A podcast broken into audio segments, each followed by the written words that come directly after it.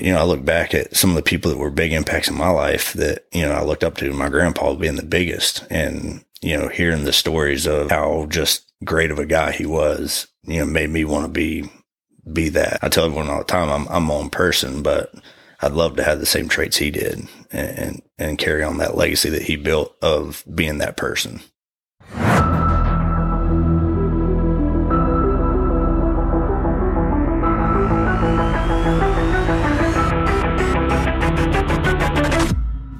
So, why would two guys leave comfortable jobs, move across the country, and start a business in an industry they don't know, a place they don't know? And could it be successful? We're Dale and Brian Karmie. Join us as we share our story and inspire you to become people of impact.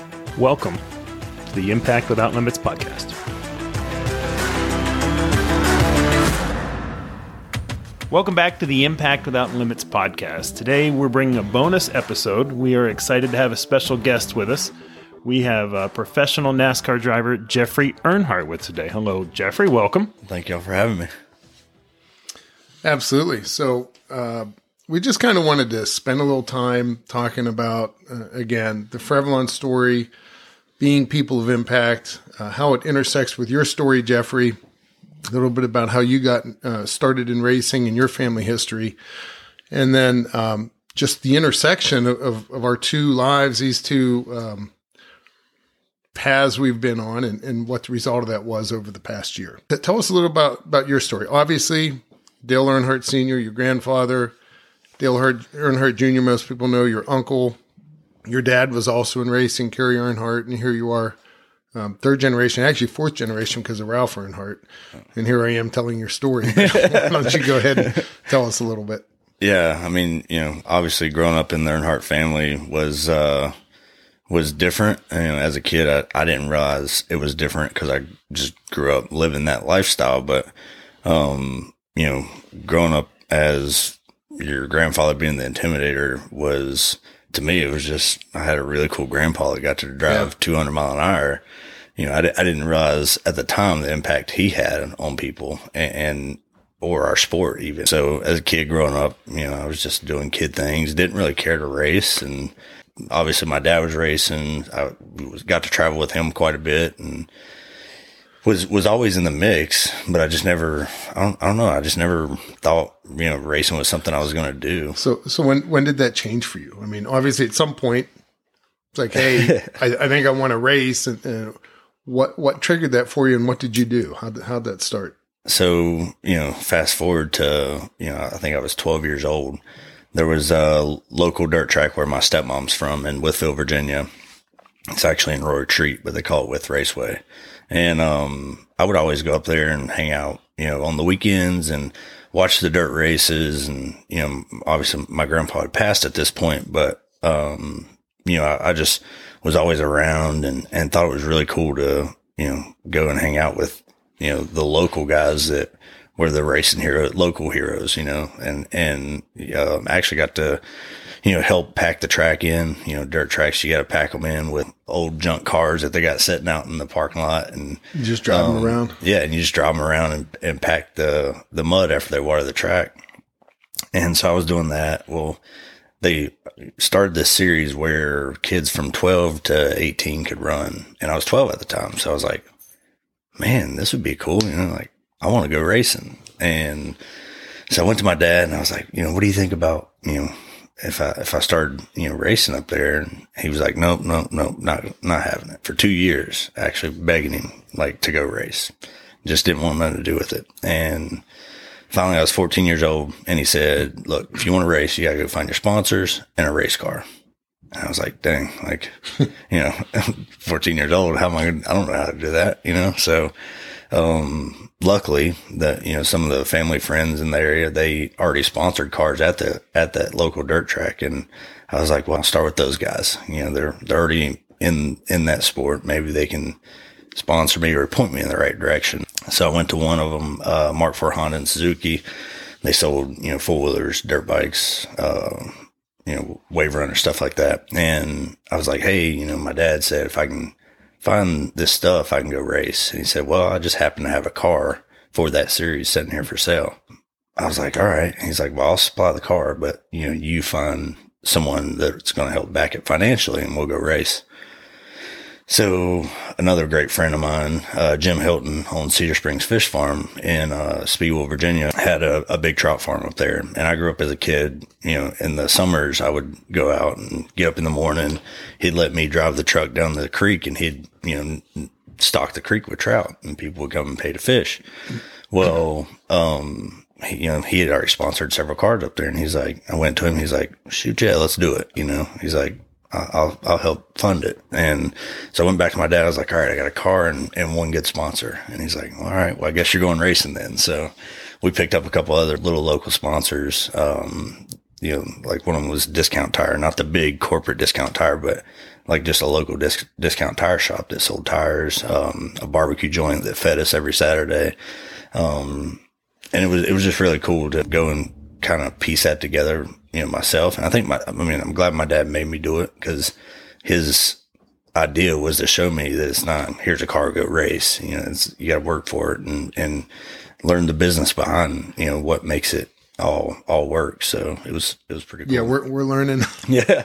we're learning a little bit about that now as we, we go through this. So tell me about the first time you're in a car on an asphalt track doing 150, 180, approaching 200 miles per hour. What what's that like? There has to be a moment where you go from one style of racing to the next. Is is it a big jump as it seems like it would be mentally and physically?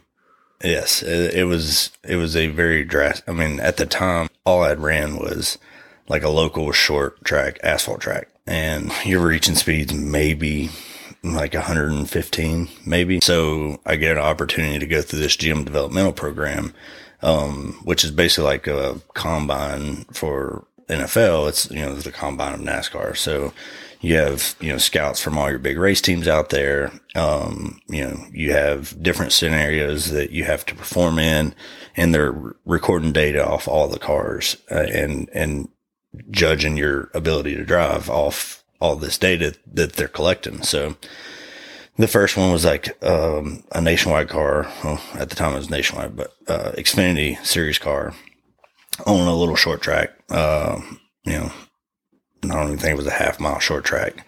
And we ran on that. And then we went to a dirt track and drove a dirt car, a dirt late model and, and did that. Well, then they made a cut out of, I don't know how many drivers there were. I don't know, probably 30 plus drivers. And I think 11 of us maybe got to go to the final stage, which was at the Nashville Speedway, which we just went back and raced at this year. And they had just built the place. It was, I don't even, I think they had just put the garages up. So it was a brand new place. I had never been at a track that was this size and, um, you know, I'm 16 years old. So I hop in this car and I just remember, you know, they're like, you know, like if, if you get loose on radial tires, like you're pretty much wrecked, like you're not going to save it. And then I remember, um, Ron Hornaday was the guy that was, you know, kind of coaching us all through this. And, um, I remember, you know, on the front stretch when you track back out to the wall and, you know, you're going 100 and something mile an hour, there was hash lines on the wall. Well, it just looked like a solid line. You know, it didn't look like hash lines when you were going 100 and, you know, 50 mile an hour going off in the corner. And I remember getting loose and I'm thinking, you know, I'm wrecked. They said, they said you get loose, you wrecked. And somehow I saved it. It was just such an eye opener to go from something so, you know, small to now here we are going 150 plus mile an hour on a bigger track, a bigger car and, and in front of a, a, a pressured crowd because you're being, you know, you're, you're being judged on everything you're doing. So yep. it was, uh, it was like a, a big wake up call really quick, but it was, it was such a rush and and you know obviously you know I feel like us as race car drivers are adrenaline junkies. So it was it was kind of kind of pretty cool at the same time. Yeah I gotta say I I was not really a NASCAR fan. Didn't follow it much and didn't even understand what was involved. But we had the opportunity first of all uh, you know, we got to sponsor your your uh, car this season, uh, the black and green grass machine. Uh, it was fun fun car to, to see out on the track. But then we had the opportunity to ride with you. Did a ride along at the uh, NASCAR yeah. experience in oh, Vegas. Vegas. Yeah. And uh, it was just an amazing ride. And, and I, you know, for somebody that hasn't done that, um, it was slightly disorienting as a passenger. And I just remember thinking, I don't know how you could go even faster than the speeds we were traveling and doing it with all these cars around you and staying focused for for a couple of hours. Yeah. Um, so can you talk just a little bit about kind of the, you know, I, it is a professional athlete. Like, what's it like to to be in those moments and the uh, level of focus and intensity and, and even physical stamina that it takes to do that?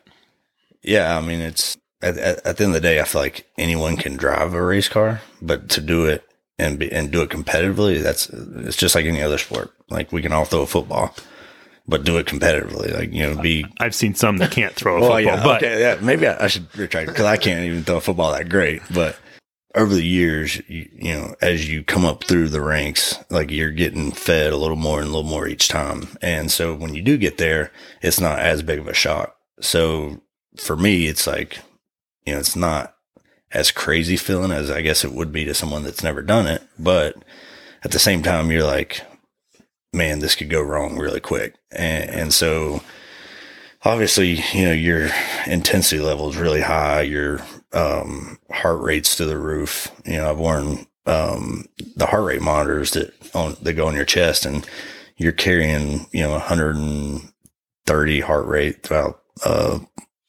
you know, two, three hour race.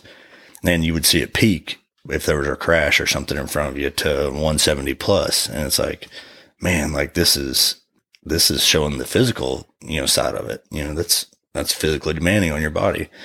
And then you got the heat. You've seen heat inside of a race car, you know, up to over 150 degrees is the highest I've seen it, but hmm. you know, on average 120, I would say during the summer.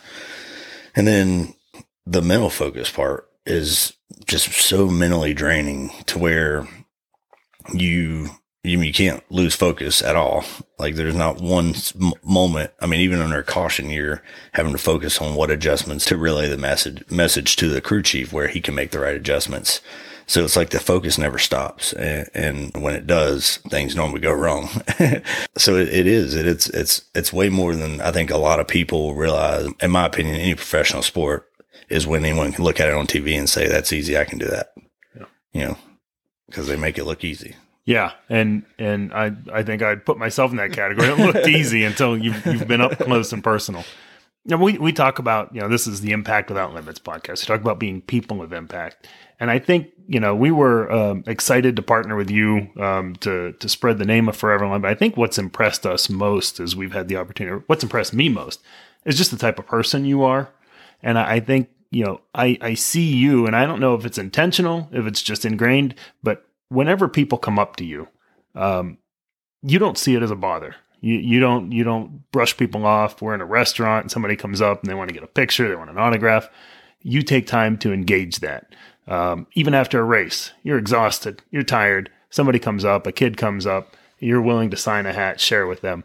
Is that something that's intentional for you, a way to make an impact, or is that just the way you were raised, or, or what's led to that? One of the cool things in my life is, is and I call it a Dell story. And I feel like, you know, you go to the racetrack and so many fans have a Dell story where they met. Wait, my- wait, wait. You're you're not saying Adele like the artist. He's not saying Yeah. Dale Dale, like yeah. Dale Carnegie. I think he means maybe maybe Dale Senior. Uh, yeah, I, I, I mean, I, I feel like I, I got a lot of Del Carmi stories, but, um, but no, you know, so many fans that got the opportunity to meet my grandfather and, you know, just hearing their stories, he was such a just normal guy to, to fans. And, you know, everyone says, you know, he was just a normal blue collar guy that appreciated and respected, you know, what people did. And in return, they respected him for that.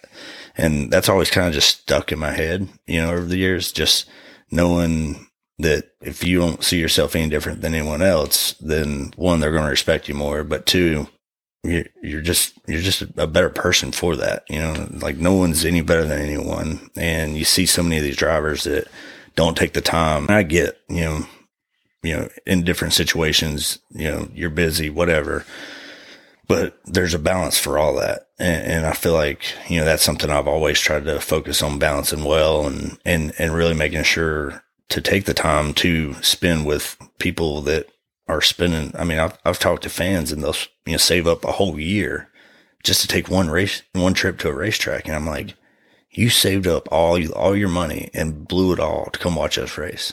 Like that's, that's huge. So, you know, that's been an impact. You know, you talk about impact. That's an impact on me because I'm like, man, like these people care that much to come support us or watch us race.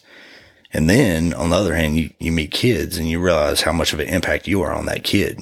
And I'm like, man, like, you know, I'm, I'm someone these kids look up to. I, you know, maybe I can make an impact on their life. Maybe they're going to be uh, the next superstar in, in racing. Maybe if I'm just this much of it, that's, that's something to me. So I've always, you know, liked the thought of, you know, being impactful towards people. Um, you know, obviously there's been people in my life that have impacted me and y'all obviously being a big part of that, you know, in this past year and a half that we've known each other. But, you know, I look back at some of the people that were big impacts in my life that, you know, I looked up to my grandpa being the biggest and, you know, hearing the stories of how just great of a guy he was, you know, made me want to be, be that. I tell everyone all the time, I'm, I'm my own person, but I'd love to have the same traits he did and, and, and carry on that legacy that he built of being that person.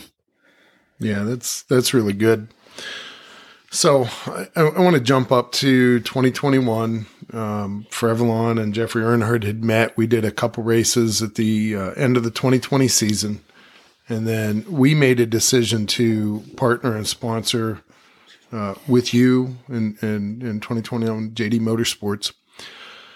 Um, and look, we talk about the ForeverLawn Fs, um, you know, uh, tops on the list, faith, family, um, we have friends, freedom, fun. Uh, I think with you here, we're adding fast was one of the F's.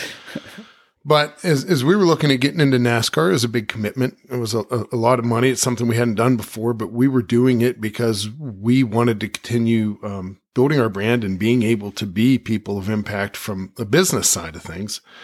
But there was this story that that comes along, which was you know involved our daughter McKenna, who passed three and a half years ago and her connection to Harvest Church out in California with Pastor Greg Laurie. And we just wanted to, uh, as we were doing this, we figured we have this car, we have this stage, we have this huge audience in NASCAR. We wanted to share a message and share a message of hope, share a message of our faith. So we, we, we reached out to Harvest and asked them if they would be okay if we promoted their ministry on the back of the car. First, I think I asked you. I was like, Jeffrey, if, we do this thing, is this going to be good? And you said yes. So we end up putting a message, find hope at harvest.org on the back of the car. And um, second race, we had it on the car. I think we were down in Charlotte.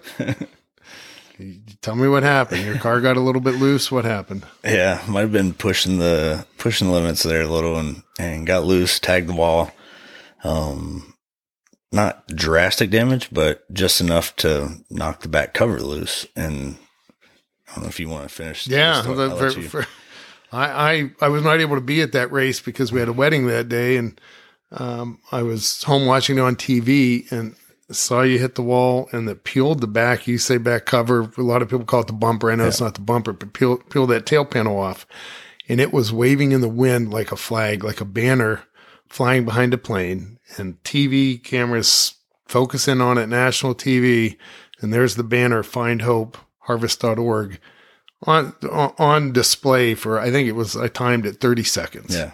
And they were talking about it and that it was probably going to fall off and it didn't fall off. And that was just it was such a moment for me. I look, I want you to win. I, I don't want you to wreck Jeffrey but I was fist pumping and I was just like, oh my goodness, God, God is amazing. He is. And to take that message that we wanted to get out to a large audience. And yeah, on the back of your car is great, but actually during a race, not that many people are going to see that. Yeah. And to put it on full display like that was just, um, I don't know. It's, uh, I shouldn't be surprised, but when I think about it, I, I really am. Yeah.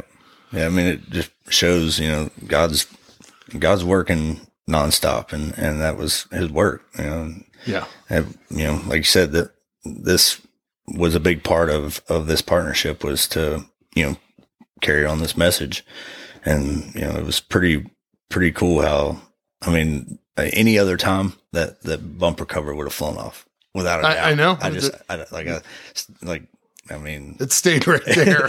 it's normally flying Flapping off, in the wind. and, and it didn't. It was it was pretty cool to see.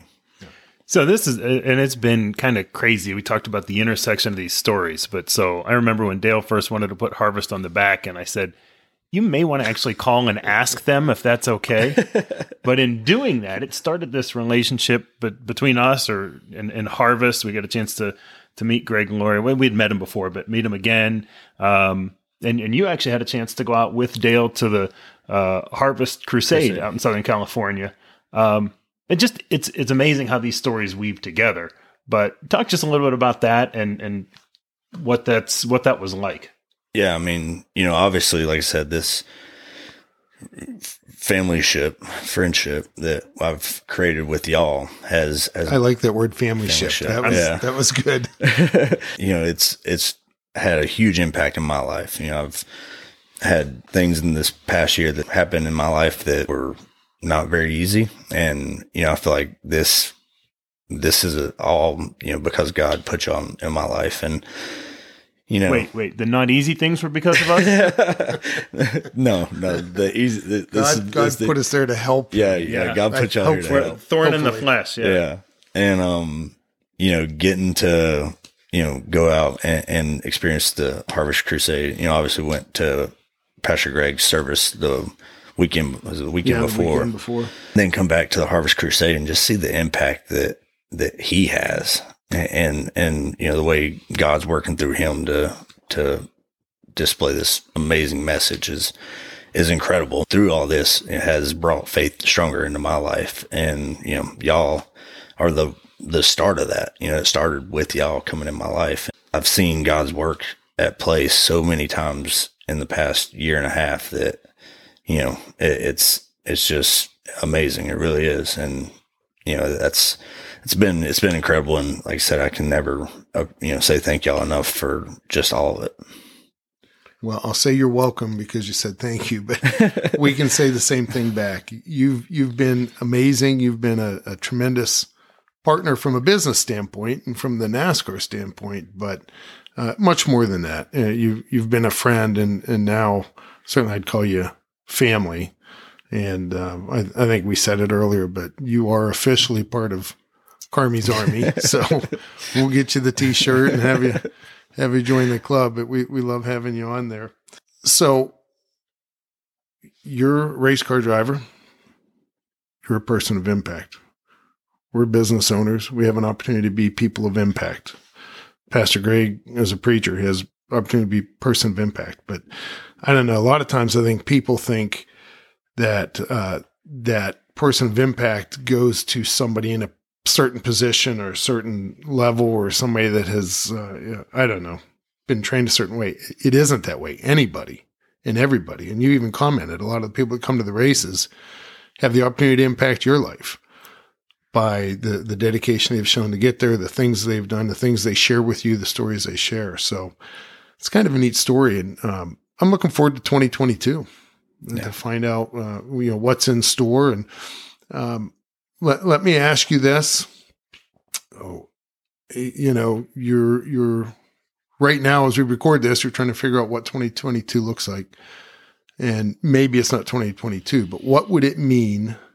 For you to drive the number three car, I mean, obviously, you know, it would be huge. It's, you know, would just be such an honor to, you know, like, like I said, carrying on that legacy that my grandfather built and, and keeping that legacy going it, it is a, a lot behind why I, I continue to push and, and pursue racing even through all the hard times because you know, I, I know that's what he would want me to do. And I know how hard he worked to build it. And, um, to get the opportunity to put Earnhardt back in the three car and, and, and carry that on and give the fans that Earnhardt in the number three, you know, obviously a much different Earnhardt. You know, I'm, I don't think I'll ever be I don't know if I could fill one of his boots, let alone both of them, you know. So, um, you know, to, to, you know, to say I'm going to fill his shoes is uh, not even my goal, you know, but to carry on what he, what Yeah, he was right. Is is my goal and, and carry on what he believed in and you know the impact he had on people. When when he passed I like I I never realized how how big of an impact he had on people until then. And it was shocking. So to be able to carry that on in the 3 would just be I, I wouldn't say I would feel like I've filled that glass that I've been trying to fill but it's going to fill it quite a bit well, we're looking forward to seeing what 2022 and beyond holds for you. And uh, just want to thank you for joining us today. Uh, thank you for the way you, um, we call them ForeverLawn brand ambassadors. And I think you're a terrific person to uh, carry on that, that brand and, and be an ambassador for ForeverLawn. So we certainly appreciate that.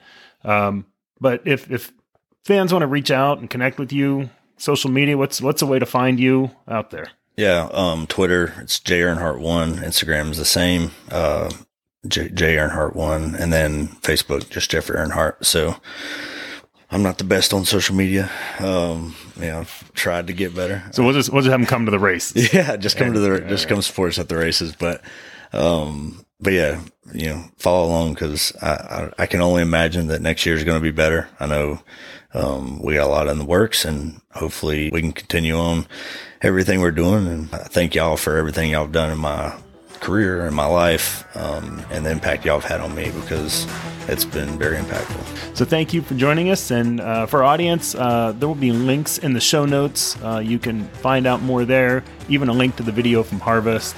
And uh, again, just thank you for joining us. Look forward to seeing you back.